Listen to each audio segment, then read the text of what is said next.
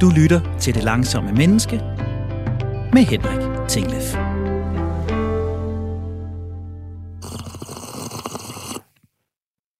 Ah. Ja, så sidder jeg her. Lige med en øh, god kop kaffe. Mm. Det gør jeg virkelig. Jeg øh, har sat mig ned inde i studiet. det er lidt mærkeligt. Jeg plejer at stå op under udsendelserne, men lige nu sidder jeg her bare. Jeg har kaffe i koppen og skuldrene sænket, og lige nu prøver jeg faktisk bare at holde pause. Sammen med dig. Det, det er svært. Det er virkelig svært. Jeg har, øh, jeg har lyst til at rejse mig. Jeg har lyst til at tænde for min skærm og slå det der færdigskrevet manus op, som, som jeg plejer at have. Tage fortællerstemmen på og starte programmet, som jeg plejer. Men nu tager vi lige den her pause. Bare sidder. Helt øh, uforpligtende. Helt uproduktivt. Og mit hoved jo fuldstændig unødeligt. Det er det, der er spørgsmålet. Om, om det er det. Er det måske i virkeligheden øh, meget mere produktivt, at jeg bare sidder her, end jeg i min vildeste fantasi og min normale tilgang til tilværelsen vil mene? Der er jo nærmest ikke den ekspert, vi har talt med, som ikke har nævnt pauser, nydelse, fritid, eller sådan bare lystbetonede aktiviteter. Der er rigtig mange, der har opfordret mig til bare at være. Og det prøver jeg lige nu. Men det, det bobler inde i mig. Det er faktisk, det er faktisk slet ikke rart. Øhm, jeg føler, jeg, jeg føler, jeg spiller min tid. Jeg føler, jeg spiller producer Andreas' tid. Jeg føler, jeg spiller din tid, kære lytter. Men jeg øver mig. Jeg, jeg øver mig, og jeg, jeg, lige nu bliver jeg i det. Fordi lige om lidt, så sætter jeg et bånd på. Så kan jeg faktisk øh, fuldstændig slappe af. Forhåbentlig i hvert fald. Oh, det, øh, er, oh, det er svært, det her. Øh, det, jeg, jeg er virkelig dårlig til bare at restituere. Og så stiller jeg jo spørgsmålet, ikke? For er det sådan, det skal blive ved med at være? Var det her ikke noget, jeg kunne gøre bedre? Var det her ikke noget, jeg kunne gøre langsommere?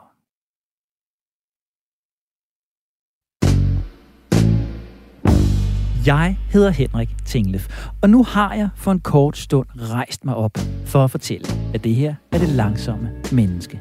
Programmet, der dokumenterer min og inspirerer din vej til at blive lige præcis det. Langsommere, roligere og langt bedre til at restituere i hverdagen. Og det er dagens emne. Søvn og restitution. Pitstop og pause. Genopladning og genopbygning. Hastighedshåndtering og fart formindskelse. Sammen med mine gæster, der forsøger jeg at blive klogere på, hvad gør restitution og søvn for os, der gerne vil være langsommere? Kan man præstere, hvis man prioriterer langsommelighed og stillstand? Hvad gør vi, hvis søvnen driller? Og hvordan gør vi det egentlig okay at sige, jeg tager lige en lur? Det bliver virkelig svært for mig, det her. På en eller anden måde, så strider det mod min personlighed.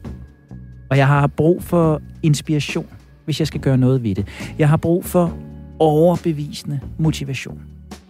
Det bedste sted, jeg kan finde den slags, det er hos et sportsligt forbillede. Et fodboldforbillede, og allerhelst fra en i en hvid trøje. Derfor der inviterede jeg mig selv hjem til William Kvist. Tusind tak, fordi jeg måtte øh, invitere mig selv på besøg, William. Stor fornøjelse. William, du er tidligere professionel fodboldspiller. Du har blandt andre klubber spillet i FC København og Stuttgart. Du har 81 landskampe på CV'et, Og så er du med 425 kampe den spiller, der har spillet flest kampe for FCK. I dag der er du bestyrelsesmedlem i klubben. Det, der gør dig interessant i denne her programserie, det er, at du set udefra altid har haft en lidt anderledes og i mine øjne en mere menneskelig, mere balanceret tilgang til eliteidrætter, til toppræstationer i det hele taget. Det har ikke altid været hurtigere, højere og stærkere. Det har nærmere været sådan øh, roligere, langsommere, mere velovervejet, både på og uden for banen. Og du har både åbent og offentligt talt om din tilgang til søvn, restitution og hvile. Og det er lige præcis det, som jeg gerne vil lære noget om. Det er noget af det, jeg har lært eksperterne, der har testet mig, øh, at jeg skal blive bedre til. Så lad os springe direkte ud i det. William, hvad har restitution og hvile betydet for dig i din professionelle karriere? Ah, Jamen, det har jo øh, været ekstremt vigtigt for mig. Nu sagde du selv, at jeg har spillet 425 kampe for FC København, og øh, man skal også bruge hurtigere og bedre og stærkere for at spille så mange kampe, men man skal så sandelig også bruge det andet til at komme i gang igen bagefter. Og det er jo sådan tit sådan, at så i en FCK-kamp, så har du så spillet 90 minutter, og der har du skulle gå dig dygtig og træne hårdt op til den kamp. Og det minut efter du er stoppet, så starter din restitution reelt set. Øhm, og, øh, og der, der kan man sige, så har det været tit meget nemmere at kigge på alt det før kampen, og så har man lidt nemmere måske før i tiden også lidt, drukket nogle øl, eller gjort nogle forskellige ting osv., måske haft mindre fokus på, på, på den del af det. Øh, og det er i hvert fald noget af det, som, som jeg i hvert fald, da jeg startede, var, var en af de få, som virkelig begyndte at nørde mere ned i, øh, og, og har været rundt og åbne alle de forskellige døre, jeg nogle gange kan gøre i forhold til restitution, øh, øh, eller blive 2% mere øh, dygtigere til det, eller det eller det. Øh, og, så der er ikke nogen tvivl om, at nu har jeg haft meget få skader i min karriere, og, og der er ikke nogen tvivl om, at jeg tror på, at at med alle de ting, jeg har gjort i forhold til med restitution, øh, så, er det, så har det været en rigtig vigtig faktor i det. Og, og det er jo noget, jeg har taget med mig videre her. Nu siger du bestyrelsesarbejdet, ikke? men altså min hverdag her er jeg stadigvæk inde og finde ud af, hvornår er det, jeg skal restituere. Og jeg har også to små børn, ja. og dem med små børn, de ved også godt, at det kan også være hardcore at have børn, der, der er livlige øh, og vil godt mod. Øh, så, så, så, så den der restitutionstankegang øh, er bare rigtig vigtig for mig. Og fordi min grundprincip er, eller noget det, jeg har lært, det er jo, at jeg kan godt lide at være en god udgave af mig selv. Så det er klart, når jeg restituerer, så bliver jeg en bedre udgave af mig selv. Men noget, jeg har fundet ud af, det er, at når jeg også gør nogle af de ting for mig selv, kan virke egoistisk eller individuelt sådan fokuseret, så kan jeg også give mere til andre. Ja. Øhm, og det er noget af det, som, som jeg tager meget med videre, at når jeg har fået min søvn, så er jeg også en bedre far. Ja. Jeg er også en bedre kæreste og, og partner. Øh, jeg er også bedre på mit arbejde. Øhm, så den tilgang øh, kommer jeg nok aldrig til helt at slippe. Og det er jo et argument, en som jeg kan bruge. Jeg tænker, det er et argument, mange lytterne kan bruge, at det her ikke bare er en egoistisk, individuel performance-optimering for dig, men det i virkeligheden også gør dig i stand til at give mere til andre, gør dig til en stærkere del af fællesskabet, hvad end det er på fodboldholdet, eller det er i bestyrelsen, eller det er i familien. Altså man skal have styr på sig selv, før man kan give til andre. Øh, og noget af det smukkeste for, for, for mig, da jeg spillede fodbold, det var jo, jeg var jo ham, der spillede bolden baglæns. Men jeg, jeg var ham, der, der, der gjorde de andre bedre. Ja. Jeg var ham, der stod som fundamentet i forhold til at få de andre på plads. Hvis der var en, der havde lavet en dribling og tabt bolden, så var jeg med til at få struktur igen. Jeg var ham, der fik øh, sat tingene øh, ordentligt og så videre, så de kunne regne med mig. Øh, og, øh, og det er lidt det samme i, i vores samfund, og nu her mit arbejde, nu her, der, der elsker jeg at kunne give til andre. Jeg tror også, for, altså, folk har den der fornemmelse af, når man har været en god far, ja. jamen så har man den fedeste fornemmelse og så videre. Ja. Ikke? Så, så for mig har det jo selvfølgelig måske nok startet med som en, en, en ungdommelig ting, at jeg skulle fremad også, og der var restitution en del af at kunne blive bedre for mig, øh, og opnå nogle ting og så videre, men, men jo også når man bliver ældre, og specielt når jeg får børn og så videre også, og tænker måske lidt mere holistisk øh, på det hele, så, har, så er det faktisk min primære driver nu, Øh, nu er det fint nok, hvis jeg bliver lidt tyk, eller hvis jeg ikke nødvendigvis er alt, altid skarp til alting. Øh, men, men den at kunne give noget af sig selv endnu mere, øh, er faktisk min primære driver nu. Ligger der en ydmyghed som en vej til langsommelighed? Altså, det er jo ikke nogen hemmelighed. Jeg har et vist forhold til, til FC København. Jeg har en søn, der er meget, meget stærk fan. Jeg har mange gange stået og set jeres spillere ankomme, og, og, og min søn og jeg har jo stået og snakket om, at så kommer de i de store Audi'er, så kommer de i Bentley'erne, så kommer de i Porsche'erne, og så kom der en Renault, eller der kom sågar en Raleigh-cykel med William Kvist. som jo også er et, et, et statement omkring ydmyghed. Og du siger her, jeg var ham, der spillede sidelæns, jeg var ham, der samlede op, når det skulle til. Er der en ydmyghed, som er en forudsætning for langsomlighed, eller gør ydmygheden øh, langsomligheden lettere, tænker du? Jeg synes, det er en rigtig god pointe, jeg ikke lige har forbundet før. Men der er ikke nogen tvivl om, at vores samfund går enormt stærkt. Og øh, det er rigtig rart at se godt ud, ikke? Ja. Øhm, og jeg havde også at lave fejl. Øhm, og, øh, og i min verden, fodboldverden, er det rigtig nemt at blive trukket ud i at komme i Porsche. Øh, fordi at øh, det er vigtigt at vise sig som en macho og stor og stærk og så videre. Øhm, så der er ikke nogen tvivl om, at, at det der med at være lidt smart og lidt hurtig og sådan ting, kan, kan, der er fodbolden, der kan nemt få dig derhen. Øh, og derved også, at, at noget af det, som vi spillede tit to kampe om ugen, ikke? så det, var, det gik så stærkt, du kunne næsten ikke nå at sætte dig ned og få en pause. Øh, så hele tiden videre til næste kamp, hele tiden videre til næste, næste kontrakt. Barcelona er på besøg, whatever. Altså hele tiden den, det, det, det næste fix på en eller anden måde. Ikke? Og, og der er forudsætningerne ikke rigtig, ret gode for at finde sin pauser. Og omvendt er det det bedste sted måske at lære det, for du skal virkelig være skarp på at finde den. Øhm, og, og der er det klart, at, at der har jeg måske øh, kvæg den opdragelse, jeg har osv., haft en, en, en, en portion ydmyghed. Omvendt så har jeg også gået efter det højeste, og på mange måder været mere ambitiøs end mange andre. Øhm, og, og den kombination er jeg jo enormt glad for. Ikke? Og der står stadigvæk en Renault uden foran, og jeg bruger mest min cykel. Ikke? Øhm, så, så, så, så, så det er klart, det, det tror jeg hænger mere sammen. Øhm, og, og der kan man sige, der kan fodbolden nok gøre dig lidt mere til den, altså den kan trække dig lidt mere ud i noget af det, du meget er måske. Ikke? Så, så det, det, det, det synes jeg er en fin pointe, at det kan gøre lidt nemmere. Og, og det handler jo lidt bundgrund, altså det du snakker om, den der ydmyghed omkring at sige, at man tør godt stå ved den, man er. Øh, og, og, øh, og, og helt fint, hvis man ja. er bilentusiast, så køb dig en Porsche ja, ja. 717 eller en Bentley, det der slet ikke det. Øh, eller hvis man er cykelentusiast, så køb en Relic. Øh, men men, øh, men, men, men der, der tror jeg, at, øh, at det er en eller anden, øh, en eller anden form for, at, at jeg står på, at det er den, jeg nogle gange er, og, og den ydmyghed, der har været omkring det. Og jeg vil gerne tilbage til de der døre, du har mm. åbnet, men, men når vi taler om det her, får jeg lyst til at, at springe lidt frem og spørge dig netop til, Hvilken modstand har du mødt? Fordi en ting er at parkere Renault'en ved siden af, af Bentley'en, ikke? Men, men jeg tænker også i et macho performance miljø, som elitefodbold er, som bestyrelsesarbejde i en milliardkoncern også kan være, der må det, det må kræve noget, og det må møde noget modstand og sige, jeg tager lige en lur, eller jeg kommer først en time senere, eller man har jo også i dit tilfælde grinet af, at du har drukket te på fjernsynet, eller hvad det nu skal være. Ikke? Øh, øh, hvilken modstand har du mødt mod den der langsomlige og mere balancerede tilgang? Jamen, der er ikke nogen tvivl om, at, øh, at det har gået lidt fra normen på en eller anden måde, ikke? Og, og der har det jo nok været nemmere øh, at gemme det, øh, eller, eller lade være med det, kan man sige, ikke? Og der tror jeg, at jeg har været heldig med en, en opdragelse. Jeg har også mødt en mentaltræner tidligt, som har været med til at hjælpe mig til at finde modet til at stå ved den, jeg nogle gange er, øh, og, og, og turde sige, men det er sådan, jeg egentlig fungerer bedst, eller den retning, jeg gerne vil. Og jeg fandt jo også relativt tidligt ud af, at det var en af mine talenter at åbne mange døre og kunne bruge det rigtigt, øh, og den var igennem, og turde tænke langsigtet og så videre.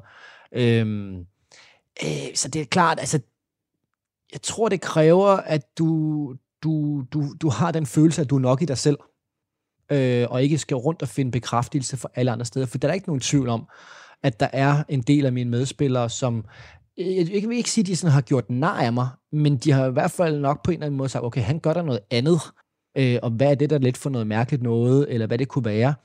Øhm, og eksemplet igen, nu, nu er køretøjer bare noget af det bedste, ikke? Men, men, kørt, men, men da jeg kommer til Stuttgart, så er jeg også igen min ydmyghed, for jeg kører, jeg, jeg, jeg leger en meget, meget fin Mercedes, men det er jo klart den mindste Mercedes, der er på parkeringspladsen. Ikke? Selvfølgelig. Øh, og, og, der kan det godt, og specielt dernede var de også bare sådan, undskyld, du kommer som ny stjernespiller, køber for mange penge, og så kører du den der. Altså, så er det jo klart, så på en eller anden måde, så giver det måske også motivation til så at vise, jamen, hvorfor har jeg ikke brug for at købe den største? Det er faktisk fordi på banen, der viser jeg det. Så der, hvor det er vigtigt, der viser jeg det. Og der kunne de jo godt mærke, at der kom en, der var seriøs, der var en, der var klar, der var en, der kunne løbe mere end de andre, der var en, der kunne gøre de her forskellige ting. Øhm, så jeg håber og tror også på, at jeg har gjort det på en måde, hvor faktisk mange er blevet lidt interesseret. Og det har ikke været, jeg har, jeg har måske haft en periode, hvor jeg måske prædikede lidt for meget, Øh, alle burde gøre sådan her. Nu har jeg fundet det, man skal gøre. Og heldigvis fangede jeg mig selv i det relativt hurtigt, synes jeg. Øh, og så tror jeg egentlig, jeg har mere haft en sådan en approach til, at folk egentlig har blevet interesseret og godt kunne være i det med mig, fordi jeg ikke var sådan øh, for moraliserende, eller sådan lidt, øh, du er da også åndssvagt, du ikke gør det, eller det heller ikke har været blevet for mærkeligt. Øh, så, så, og så er der jo kommet en bevægelse nu her omkring, at mental træning, eller yoga, eller meditation, eller hvad det nu kunne være, er blevet mere normalt. Og den ja. har jeg da været med til at skubbe til. Så det kræver mod ja. at, at, at gøre det her. Det kræver, at man tør være den, man er, og ikke jagter en ydre anerkendelse, fordi det er det, der trækker hurtigheden, og ikke bare den hurtige bil, men også det dyre tøj, og ja. Louis Vuitton-støvletasken, og alt det der med og sig. Og det er jo så nemt, fordi jeg vil sige sådan her, altså det er jo meget naturligt, at som ung menneske specielt, vil man gerne bevise sig. Man vil gerne være kongen, eller i hvert fald vise, at man har en plads i den her verden. Ikke? Øh, og så til det, det, det, det tror jeg er en meget naturlig ting, at, at der ligesom er nogle, kan man kalde det, nogle ting, man leder efter i livet, som ændrer sig lidt, alt efter også, hvor gammel man bliver, kan man sige. Ikke? Så, så det er også meget naturligt. Men, men, men når man, jeg tror i hvert fald, når man håber, at når mange ligesom synes, okay, nu har jeg fundet en plads i verden, at de så i hvert fald også har været opmærksomme og nysgerrige nok i den proces om at sige, at der er faktisk nogle ting nu her, jeg måske tør at sige, jeg kan faktisk godt noget, så måske tør jeg at stå lidt ved mig selv, øh, og måske er der nogle ting, jeg fravælger, og nogle ting, jeg tilvælger, og så må det bære eller briste i forhold til den relation, eller i forhold til det syn på mig. Øhm, det, det, det, det er klart med også med hele det her sociale medier og sådan ting, der, der, der, der, der synes jeg, det er en gennemgående ting i vores samfund, hvor at, øh, at meget går stærkt, og meget ja. gerne skal se perfekt ud øh, og godt ud, og jeg kender selv følelsen, og burde, vi burde gøre en masse ting, og al den stil der, og, og, og det, det håber jeg på, at, at der er mange, der trods alt kan, kan, kan se sig lidt øh, fri fra, eller prøve at gøre sig lidt fri af. Ja. Og vi kan nok aldrig komme helt fri af det. Det er slet ikke det, jeg taler om. Øh, eller sætte sig ud i en skov og ikke gøre noget, eller bare være åndssvag over for andre. Det er, det er slet ikke det. Men en eller anden form for at stå på og en, en, en, en, en måde, at, altså jeg kender mig selv lidt mere i, i dag, end jeg gjorde i går. Altså ja. den nysgerrighed, øh, tror jeg er en ingrediens til også at ture i et samfund, som går stærkt, at gå lidt langsommere. Det er en super valid pointe. Men man spiller ikke 425 kampe for en af Skandinaviens allerstørste klubber. Man spiller ikke over 80 landskampe uden at kunne noget. Så der er jo også en anden side af det her. Du har optimeret, du har præsteret. Hvordan oplever du, at restitution, hvile, langsomlighed, vil jeg jo gerne kalde det, har hjulpet dig i din high performance? Nej, altså, nu, nu sagde jeg det i starten, der er ikke nogen tvivl om, at, at, at med den sport, jeg spiller, så er der meget, der er også forbundet med skader. Øh, og jeg har haft meget få skader, og, øh, og det tror jeg helt sikkert har haft noget med det at gøre. Øh, så det er den ene del af det. Og så er der også bare, som jeg sagde før, der er enormt meget stress. Der er en ting, at den fysiske stress på kroppen, men øh, den her sort-hvid verden, hvor alle har en mening om dig, øh, og du den ene dag er fantastisk, og den anden dag er forfærdelig, øh, alt efter hvordan du har spillet din kamp. Øh, og forresten kan der være rigtig mange andre, der hjælper eller ikke hjælper til din præstation, men det er dig, der får skylden. Ikke? Øh, den stress, mentalt også, og så videre, øh, håndterer du bedre, hvis du også er i mere balance, og du husker at restituere også på den mentale del.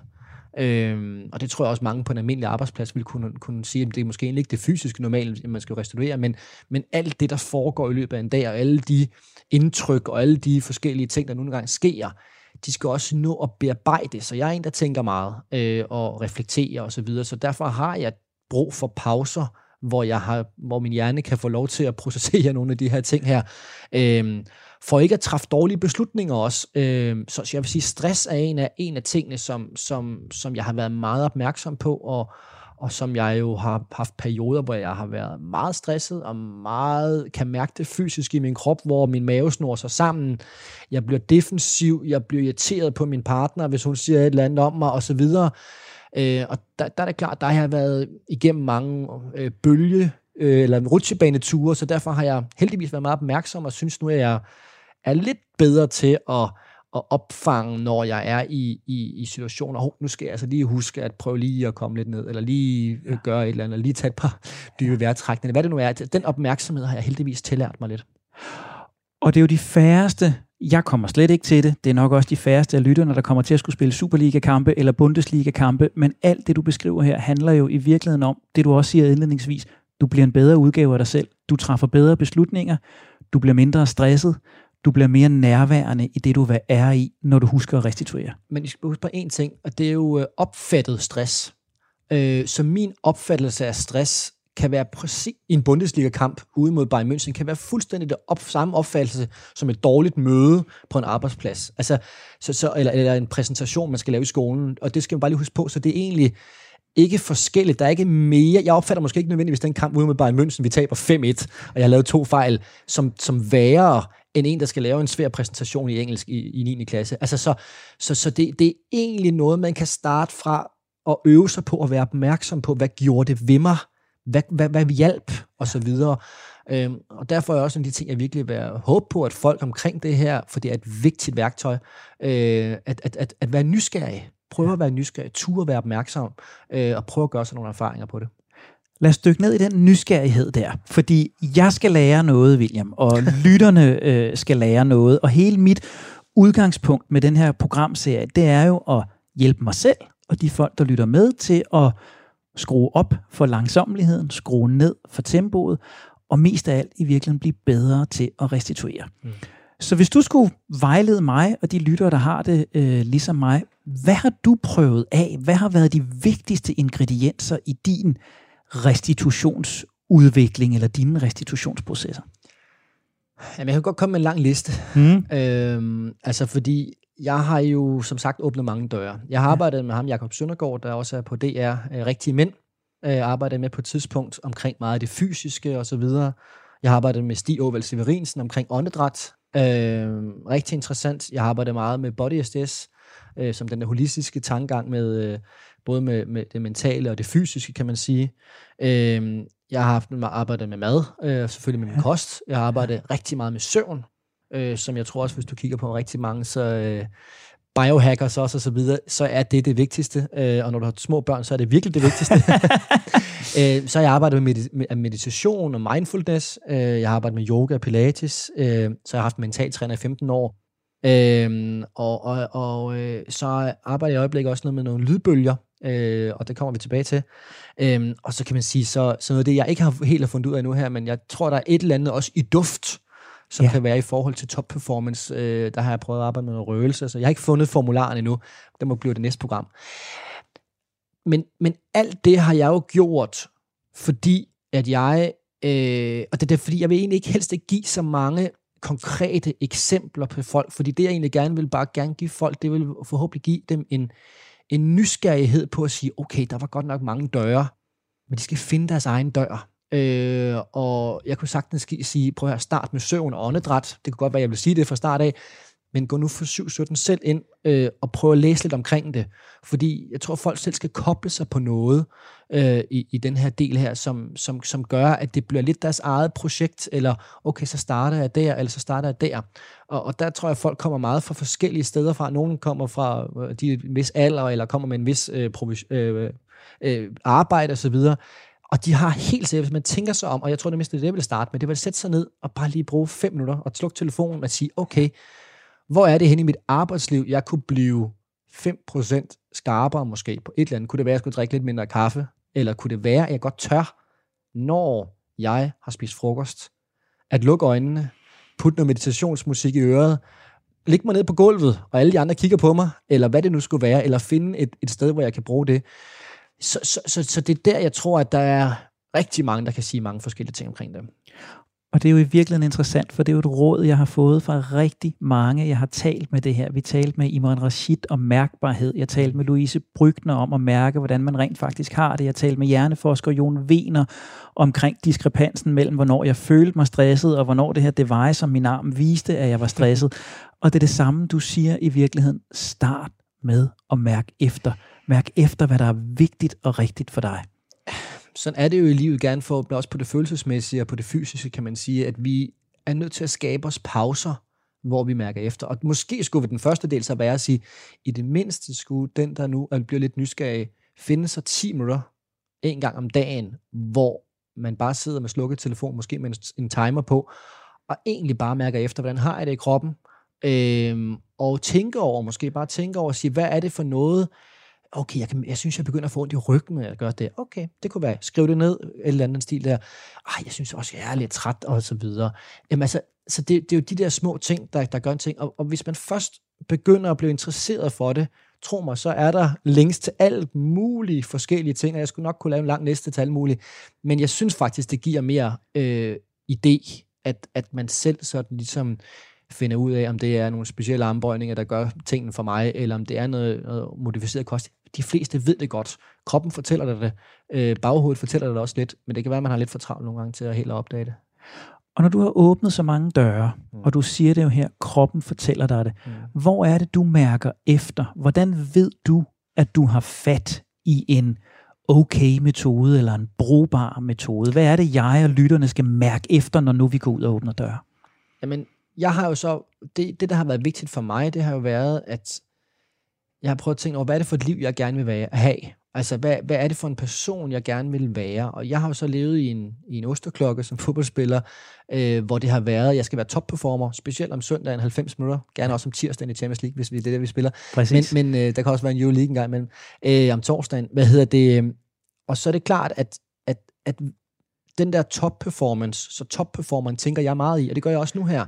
Jeg ved for eksempel, at jeg, jeg arbejder og tænker klart bedst om formiddagen. Eftermiddagen er jeg mindre skarp, for eksempel. Så hvordan kan jeg optimere min tid der om formiddagen til at lave sådan nogle ting som i dag, eller hvad det nu skulle være, øh, øh, øh strategiudvikling, eller hvad det nu er, øh, forskellige andre ting, eller de mest øh, vigtige møder øh, om, om formiddagen.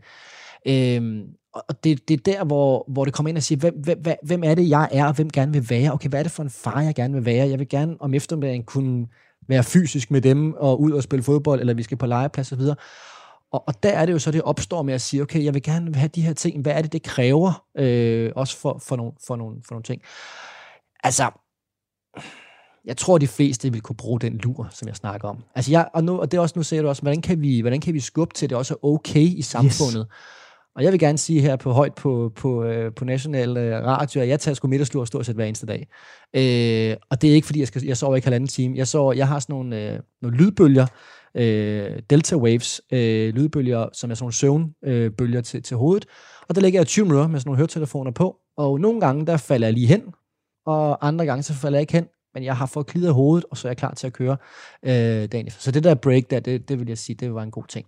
Men det handler om at, at, at gå ind og kigge på, hvad er det, jeg, hvad er det, hvordan, hvordan, jeg kigger meget på, hvordan kan jeg blive topperformer på mange af stederne, og det kræver bare restitution også. Det kræver ikke kun, at jeg kører derud af med, med, med, med mere og mere og mere, men det kræver, at jeg, at jeg får mine breaks i løbet af en dag. Og jeg sidder jo og kan godt mærke, at jeg bliver motiveret af det take, du laver på den, for du taler hele tiden som om restitution som en vej til præstation. Ja. Du taler hele tiden om at optimere og gøre bedre. Jeg vil gerne være en god far, jeg vil ja. gerne være et godt bestyrelsesmedlem, jeg vil gerne være en god partner, jeg vil gerne præstere.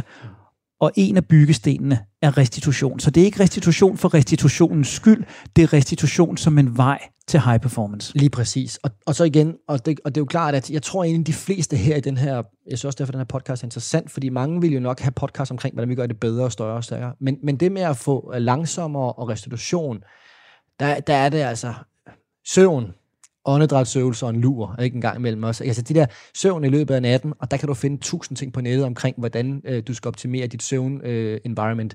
Øh, do it. Jeg har gjort det øh, for lang tid siden heldigvis, ikke? Og, og, øh, og der er det jo også, altså I har faktisk noget rigtigt i forhold til åndedrætsøvelserne, ikke? Altså ja. når, når din chef, han siger et eller andet dumt, og du tænker, shit, man, hvad var det for noget, ikke? Træk lige vejret, og så har jeg jo tit brugt den der også, hvis mine tanker, de kører meget hurtigt i ring lige pludselig, ikke? Altså, prøv lige at tænke over, okay, hvad er det værste, der lige kunne ske? Altså virkelig, hvad er det værste, der kunne ske? Det er egentlig ikke så slemt, hvis du lige sådan tænker, okay, fair nok, altså, så, så kan det godt være, at jeg starter ud i næste kamp, men altså, så ved jeg, hvordan jeg kommer tilbage igen, og, og, og det er det virkelig det værste, der kan ske. Ikke? Så der er sådan nogle teknikker øh, til, til mange ting. Jeg kender mange 10-12-årige drenge, og jeg kender især en af dem rigtig godt, som nok oftere skulle huskes på, at vejen til FCK's første hold og vejen til landsholdet, det er åndedræt, søvn og en lille lur ja. i løbet af formiddagen. Det er næppe det, der bliver prædiket ret ofte ude i fodboldklubberne og i talentmiljøerne og på vejen op gennem systemet. Nej, altså det, det, det vinder jo ind. Altså det gør det jo. Altså fordi at det, øh, det er nemt at fokusere på det andet. Øh, rigtig nemt. Øh, og, øh, og det er også ikke, folk kender det, men det er jo nemt at blive opfyldt i sin kalender øh, af alle mulige ting, man skal og hele tiden. Ikke? Og der, der, der handler det om at, igen at være, tror jeg, at være skarp på, hvem man gerne vil være, og hvor man gerne vil nå hen. Øh, og, og så tage det her som en de byggesten øh, og sige, det er mindst lige så vigtigt som træningen før, dagen før kamp, så, og så dagen efter kamp er, er, er mindst lige så vigtigt på mange måder. Øhm, så det har du nok ret i, at det er ikke det, som ligger for os for. Var din karriere blevet, som den er, William, hvis ikke du havde fokuseret på restitution i den grad, du har? Var du nået lige så langt uden det fokus? På ingen måde. Øhm, på ingen måde. Altså, jeg, jeg frygtede i hvert fald skaderne, jeg frygtede stressen, Øhm, så, og så kan man sige, så har det været en af mine talenter, øh, at, at være dygtig til det her, og, og være fokuseret, være opmærksom, gøre noget ved det, tage fat i alle de her eksperter, bruge det sådan noget, implementere det i min hverdag, så det har selvfølgelig også været en del af det. Men nej, det er der ikke nogen tvivl om, at det havde jeg ikke, øh, ikke været. Jeg tror, jeg havde blevet, jeg tror også ligesom mange andre havde jeg blevet nemt opslugt af, øh, den kortsigtede øh, løsning omkring, ah, at øh, jeg skal være klar til næste kamp, aktivt hurtigst muligt, og så fejrer man det lidt. Vi lever sådan det der gladiatorliv, ikke? så vinder man om søndagen, så kan man gå ud i byen, og man kan gøre alle mulige ting, og så videre. Og så, øh, så næste gang, så taber man, så må man ikke noget. Og, altså, så så det, det kan man nemt blive fanget ind af. Så nej, der er ikke nogen tvivl om, at, at, at alle de her ting, jeg har været med til at, at løfte mig alle de små steder, og fodbold handler om meget små procenter, Øh, øh, om det er stolpe ind og stolpe ud, og, og det har jeg gjort så meget jeg kunne ved. Og det har også været for meget på et tidspunkt, hvor det så gik over i en mental ting, hvor jeg lige pludselig havde et program, som jeg ved ikke, det var så langt, forfærdeligt langt. Ikke?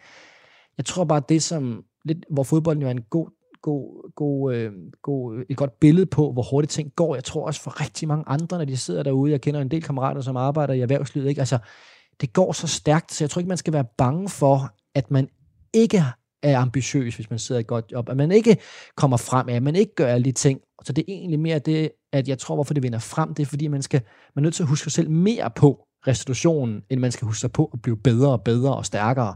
Øh, og det er derfor, at, at jeg tror, at sådan en podcast som det her er vigtigt, at, at folk får det mere integreret. For det er så nemt. Vores arbejdsgiver skal nok pushe os til at blive større og stærkere, og arbejde mere og længere, og alt det der. Og vi har selv ambitionen menneskeligt om at, at, at, at komme, at udvikle os. Øh, men, men at være lidt barmhjertige over for os selv, øh, det, det tror jeg er rigtig vigtigt. Mod, ydmyghed, barmhjertighed over for os selv, som en modvægt til det høje tempo, der i den grad er ikke bare i sportsverdenen, men i hele samfundet. Altså prøv at, jeg, jeg, jeg, jeg, fik sådan en, en, en ting, jeg har fortalt før også i andre ting, altså hvor jeg sad nede i et sommerhus øh, en gang her, og, og, og sad og kiggede op på stjernerne. Og det var der, hvor jeg var allermest i gang med, jeg har, jeg har haft lidt travlt her sidste ni måneders tid øh, i FC København, øh, og hvor alting, alting kørte. Øh, og, og der var det sådan, at jeg håber på, at de fleste mennesker synes, det de laver, det er sindssygt spændende, og det er motiverende, og de vil dø for det. Øh, og de vil, ja, de vil whatever, for at komme derhen af. Det håber jeg, mange gør, og de synes, det er bare vigtigt. Øhm, og, øh, og så håber jeg så, hvor barmhjertigheden skal komme ind en gang imellem, når man så sidder der og kigger op på stjernerne og tænker, okay, i dag, det var med lige en dag, hvor jeg failede. Og kigger op og siger, okay, det går nok. Universet falder sig ikke sammen, bare fordi jeg lige havde en enkelt dag. Øh, og der er det, jeg tror en gang, man lige skal finde den balance om, at 90% af tiden aktivt skal man virkelig kunne give den fuld gas, håb forhåbentlig med performance og give den derud af og top performer. Og samtidig skal man virkelig finde de huller, hvor man giver sig selv lov til øh, at kigge op på stjernerne og lige puste ud og, og trække vejret dybt øh, og sige, okay, øh, det går nok, øh, selvom jeg ikke lige ramte den helt i, i skabet i dag. Og vi har jo et erklæret mål for de her første 10 programmer i programserien, det er, at vi skal have forfattet manifestet for det langsomme menneske, pejlemærkerne, stjernerne, vi skal navigere efter, William. Så hvis, hvis vi to sammen skal sammenfatte essensen af det, du beskriver her i en sætning eller to, hvad skal der så stå i denne her linje for manifestet for det langsomme menneske omkring restitution, hvile? Hmm. Altså, noget af det, jeg har været rigtig glad for, det var, at jeg blev min egen bedste læge. Øhm, og det gør du gennem at være nysgerrig og opmærksom. Øhm, og det, det er jo igen, hvis vi skal komme tilbage til noget af det, jeg vil sige, hvis man skulle starte et sted, så er det begyndt at blive opmærksom og nysgerrig øh, på det her øh, på det her område. Så, så for, for mig vil det være noget med at sige, at, at, at målet må være at blive din egen bedste læge, at kunne mærke dig selv, at kunne vide, hvad det er for nogle, nogle, nogle, nogle ting, du, du kan putte i, øh, i, i dig, og hvad for nogle værktøjer, du har, og bygge den ud, og blive glad for det, for det er din. Øh, og der har jeg oplevet også en stor grad af at finde en altså kontrol kan være et negativt, det kan også være et rigtig dejligt mm. ord, at jeg mm. egentlig er i kontrol med mig selv, selv når jeg på et tidspunkt er på vej til at blive smidt til Sverige, fordi folk synes, jeg er nogle idioter eller et eller andet stil der, så kan jeg registrere det, og jeg kan finde en eller anden form for måde at sige, okay, rolig nu, nu pakker vi lige pænt ind, selvom det kunne blive måske eksplodere, øhm, og, og, og deal med det øh, på den måde. Og det giver en, det giver en, en rar, en god ro øh, til de ting der. Så det med at blive, egen, blive sin egen bedste læge, og, den, altså, og det gør man ved at blive, være opmærksom og nysgerrig. Det, det synes jeg er et, er et godt råd. Bliv din egen bedste læge. Vær opmærksom og nysgerrig på, hvordan du rent faktisk har det. Og så havde jeg næsten lyst til at tilføje at udvise modet til at handle på det. Det er om noget af det, jeg har forbundet dig med, udvist modet til at gå imod strømmen og gøre det, der har været nødvendigt for dig. Ja, tør være sig selv på den måde, ja. ja det, den, den er en god tilføjelse. William Kvist, tidligere professionel fodboldspiller, kamprekordholder i FC København, nuværende bestyrelsesmedlem samme sted. Tusind tak, fordi at jeg og lytterne måtte hugge noget af din gode formiddagstid. Vi sidder her en formiddag kl. 11. Det er din gode tid. Jamen, det er mig, der takker, for det giver også mig energi, det her. Det er dejligt. Og så kan vi begge to restituere i det dejlige vejr bagefter. Jeg skal snart have en lur. Tusind tak, William. Du har stillet ind på Radio 4. Programmet i dine ører er Det Langsomme Menneske. Mit navn er Henrik Tinglef, og jeg er lige blevet yderst inspireret af William Kvist til at fokusere mere på at restituere og holde pauser. Præcis som jeg er tilbage i både program 1 og 2 lovede hele to psykologer og to hjerneforskere, at jeg ville gøre. Den store pause, den holder jeg. Jon Sigurd Veners sladderdevice på mit håndled viste, at jeg faktisk sover ganske udmærket. Det føler jeg faktisk også selv. Men det er vist mere held end forstand. Og det er i hvert fald noget rigtig mange i min situation, rigtig mange danskere i det hele taget, bøvler med. I den seneste nationale sundhedsprofil, der lider næsten 46 procent af danskerne af søvnbesvær. 14 procent er meget generet, mens 33 procent er lidt generet. Flere forskellige undersøgelser har også vist, at omkring en tredjedel af os kun får 6 timers søvn per nat i snit. Og det er problematisk, fordi 6 timer er på mange måder en vigtig grænse. Fordi der er en hel del af forskningen, der tyder på, at det netop er under 6 timer, de store problemer med manglende søvn sætter ind. Og det er også derfor, at anbefalingerne til gennemsnitlige voksne mennesker er noget højere og typisk ligger omkring sådan en 7,5 til 9 timers søvn. Ryger vi under de der 6 timer, så begynder vi altså at betale en dyr pris. Immunforsvaret nedbrydes, så risikoen for livsfarlige sygdomme øges. Hjernens evne til at tænke klart, lære nye ting og lære informationer i hukommelsen nedsættes – Vores evne til at vurdere og tage rationelle eller kreative beslutninger mindskes markant. Vi får langsommere reaktionstid. Vi har større udsving i præstationer. Vi bliver mere anspændte og langt mindre motiverede for de opgaver, der ligger foran os. Vi bliver også mere nærtagende, mere irritable, og i denne her sammenhæng ret vigtigt, vi får ringere impulskontrol. Vi bliver simpelthen mere hektiske, mere hurtige. Præcis det, vi ikke ønsker at være. Derfor er det bare super vigtigt at sove godt. Og vi kan ikke tale om langsommelighed og vejen mod at blive et langsommere menneske, uden at tale god søvn. Så det skal vi lige nu. Og jeg har allieret mig med en ekspert. Lis Lyngbjerg, velkommen i æderen. Tak for det. Lis, du er specialist i ledelse og stress gennem snart 20 år. Du er forfatter til seks bøger. Og det, der er interessant i den her sammenhæng, det er, at du er forfatter til den bog, der hedder Søvnkuren. Og øh, Lis, vi skal simpelthen ned i værktøjskassen nu. Du skal hjælpe lytterne og mig med de konkrete svar på, hvordan vi optimerer vores søvn, og hvordan vi håndterer den, når den sådan driller os. Så vi lige så godt starte helt fra begyndelsen, det der skal hjælpe mig til at sove godt. Hvordan gør jeg mig klar til at sove, Lis? Hvad gør jeg der hen over aftenen, lige inden jeg skal sove? Hvordan sikrer jeg mig, forbereder jeg mig på en god nats søvn? Øh, det, der i virkeligheden handler om, det er, at man skal hjælpe kroppen til at skifte fra, præsta- fra præstation til afslappning. Øh, man skal have bremsesystemet i gang, eller det parasympatiske nervesystem i gang, og det gør man ved at give ned, eller køle ned, eller lukke dagen ned, eller hvad man kalder det. Finde et eller andet udtryk, som passer til en selv. Øhm, der er sådan to hovedregler i forhold til søvn, især hvis man ikke kan sove godt, ja. øh, fordi ellers har man jo ikke behov for det. Det er noget med at slappe af i processen. Lad være med at gå i panik over, at man ikke kan sove, eller finde ud af at gøre det rigtigt om aftenen, eller om natten, eller om morgenen. Øh, og så stå op, hvis ikke du kan sove. Det er jo meningen, at vi skal være i aktivitet om dagen, og så i løbet af aftenen, så skal vi holde op med det. Så for eksempel, hvis man tænker meget, så kan man sige, at jeg har hjernefri fra klokken 8, så må jeg sidde og se dumme tv-serier eller et eller andet, hvis man normalt sådan synes, at man skal løse alle verdens problemer. Det er også med til, at man falder godt i søvn. Så når man ligesom får givet systemet ned. Så jeg må gerne se fjernsyn, men jeg må ikke sidde ved min computer og arbejde. Er det rigtigt forstået? Øh, ja, det er det. Men mindre, at du er helt sikker på, Øh, altså, hvis det er den bedste form at slappe af på, det har jeg bare svært ved at tro, fordi det er det ikke så tit. Nej. Øh, så det er på den måde, der er ikke så mange regler. Men slapper man af i processen, øh, man kan godt tro, man slapper af ved at arbejde, fordi det er hyggeligt og sådan noget, men så dukker der en eller anden mail op, og så er det hele spoleret, og så falder man ikke i søvn. Så derfor er det nok bedst at lade være med det.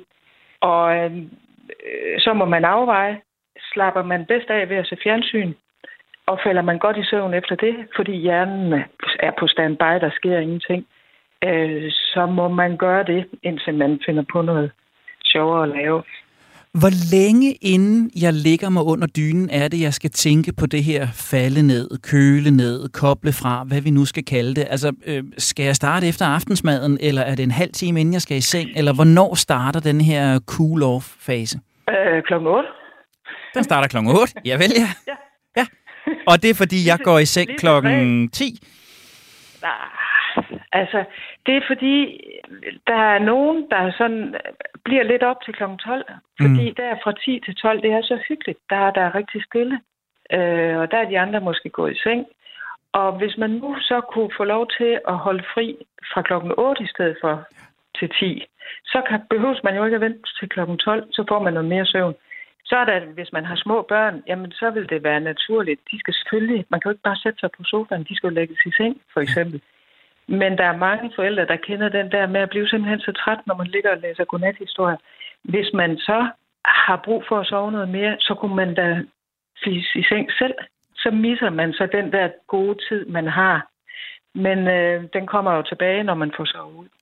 Så der er i virkeligheden en pointe i her også at sige, i stedet for at vente på, at verden falder til ro, og jeg får ro og kan få nogle rolige timer, inden jeg så sover omkring midnat, så fremskyde den proces og selv påvirke noget ro noget tidligere, så jeg rent faktisk kan komme tidligere i seng og få flere søvntimer. Ja. Hvad så, Eller også fire ja. hele timer, hvor man slapper af, hvis ja, man har for lidt af det. Det må man da også. Men de fleste har behov.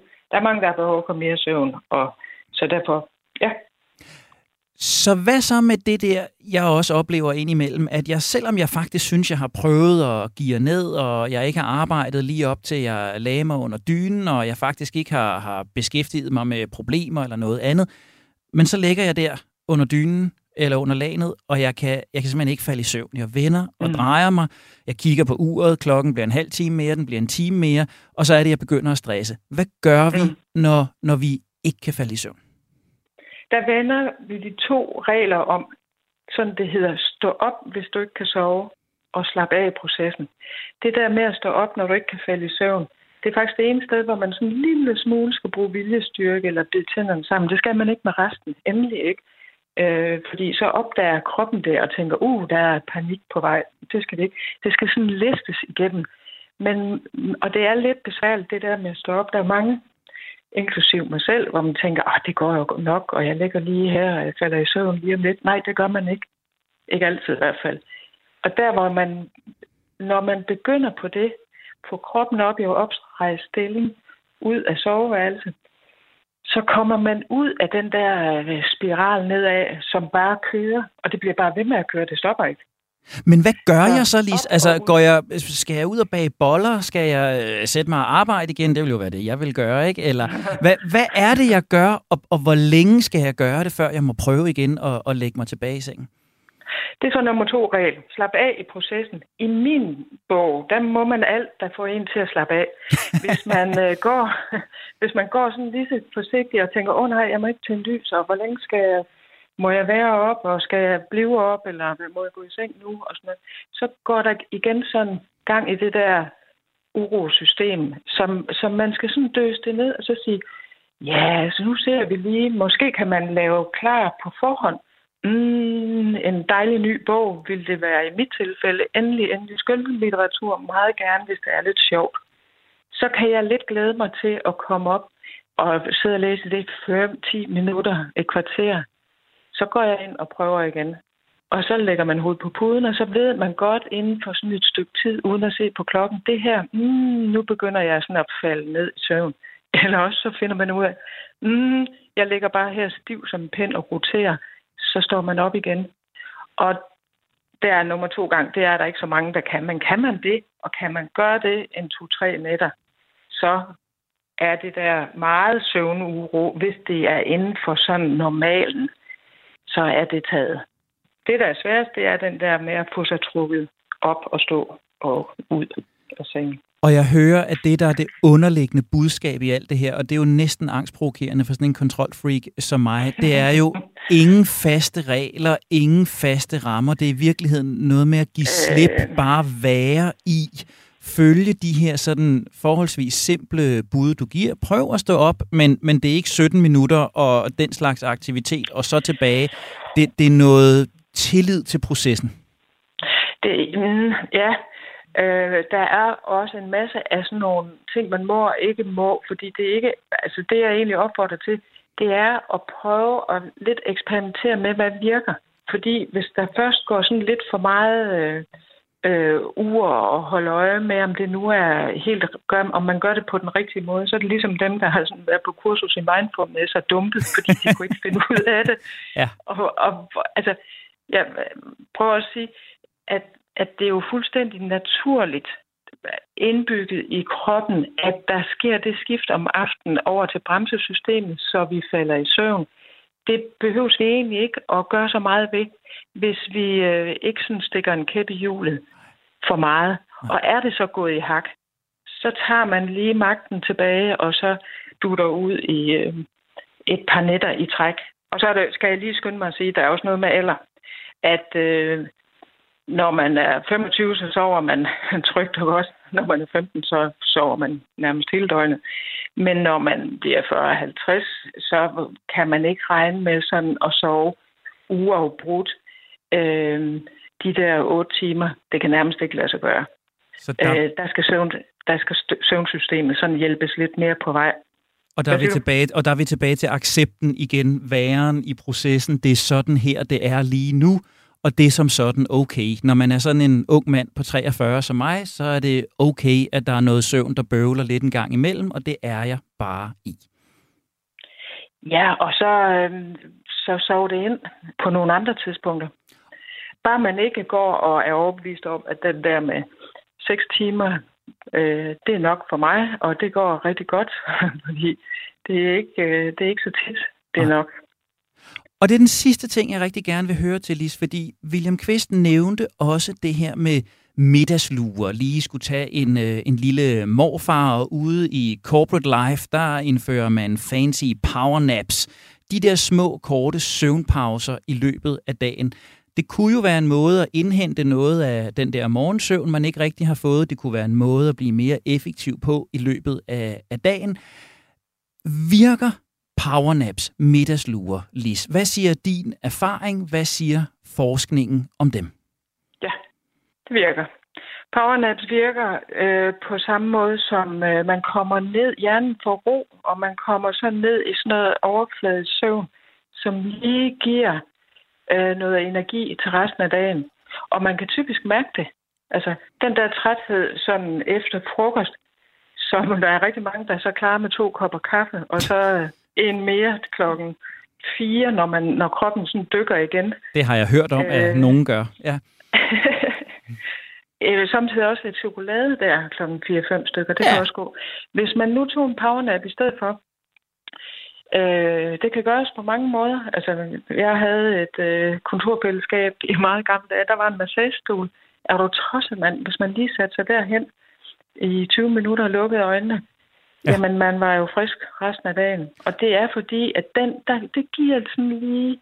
Men man skal ikke sådan køre på 20 minutters powernap, og så fire timer om natten. Det er ikke så godt.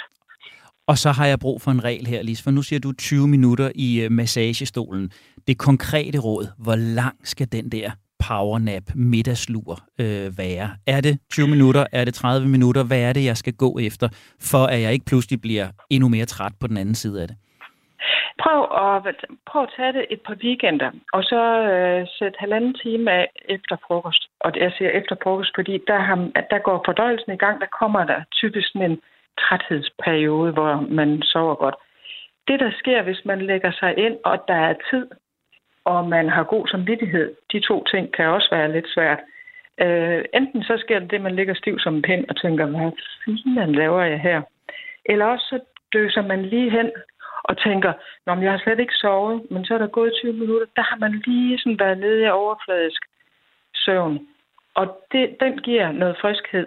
Hvis man har et vækkeur på, som vækker en efter en time, hvis man falder i rigtig søvn, vækker en efter en time, så er der en stor chance for, at man bliver vækket midt i den dybe søvn, og så kommer man nærmest ikke op resten af dagen. Øh, fordi så, så bliver man ved med at være sådan lidt. Så enten bare lige to minutter for at konstatere, at det er helt håbløst det her, jamen så må man gøre noget andet.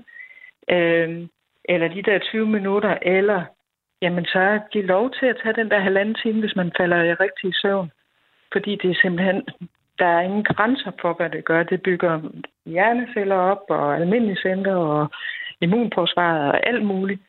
Øh, og så er det en genvej, hvis man ikke kan sove om natten. Ikke sådan altid. Altså, som udgangspunkt skal man helst ikke sove om dagen. Men hvis det er, at det er gået for stærkt, eller man har sovet for lidt, så hellere det i en periode. Det giver så god mening, Lis. Og jeg skal øve mig i at falde ned, koble af, koble ud om aftenen. Jeg skal være bedre til at stå op, når jeg ikke kan falde i søvn. Og så kan jeg godt høre, at jeg skal bruge de næste par weekender på at øh, øve mig i, hvad den rigtige middagslur er for mig, om det er den korte eller den lidt længere. Det lyder som noget, der vil være rigtig sundt, i stedet for kaffe, cola og chokolade. Lis Lyngbjerg, specialist i ledelse og stress, samt forfatter til bogen Søvnkuren. Tusind tak, fordi du vil klæde både mig og alle de lyttere, det er jo cirka en tredjedel af befolkningen, der kæmper lidt med søvnen, rigtig godt på med nogle gode råd. Tusind tak, Lis. Tak selv. Tak fordi jeg måtte. Det blev ordene for i dag. Og faktisk ikke bare for i dag. Det blev ordene for de første 10 programmer af det langsomme menneske. De programmer, som vi sammen har brugt til at lægge grundfeltet for langsomlighed. Vi er sammen blevet klogere på, hvad langsomlighed egentlig er fysisk og mentalt, praktisk, privat og professionelt. Og vi har fået en masse input til, hvad langsomlighed kan gøre for os mennesker. Og så har vi skrevet manifestet for det langsomme menneske. Du har ikke fået det samlet endnu, men det får du. Allerede næste udsendelse bliver en gennemgang af manifestet, linje for linje, råd for råd, idé for idé, input for input. Og indtil da, der skal du bare huske, at du altid kan hente det langsomme menneske på podcast, der hvor du henter dine podcasts, eller høre os igen i Radio 4-appen. Har du input, kommentarer eller interessante vinkler på langsomlighed, som vi skal tage med på vores videre rejse, så kan du som altid skrive direkte til redaktionen på langsom radio4.dk. Programmet her er produceret af Only Human Media. Tak, fordi du har investeret din tid og din opmærksomhed i os.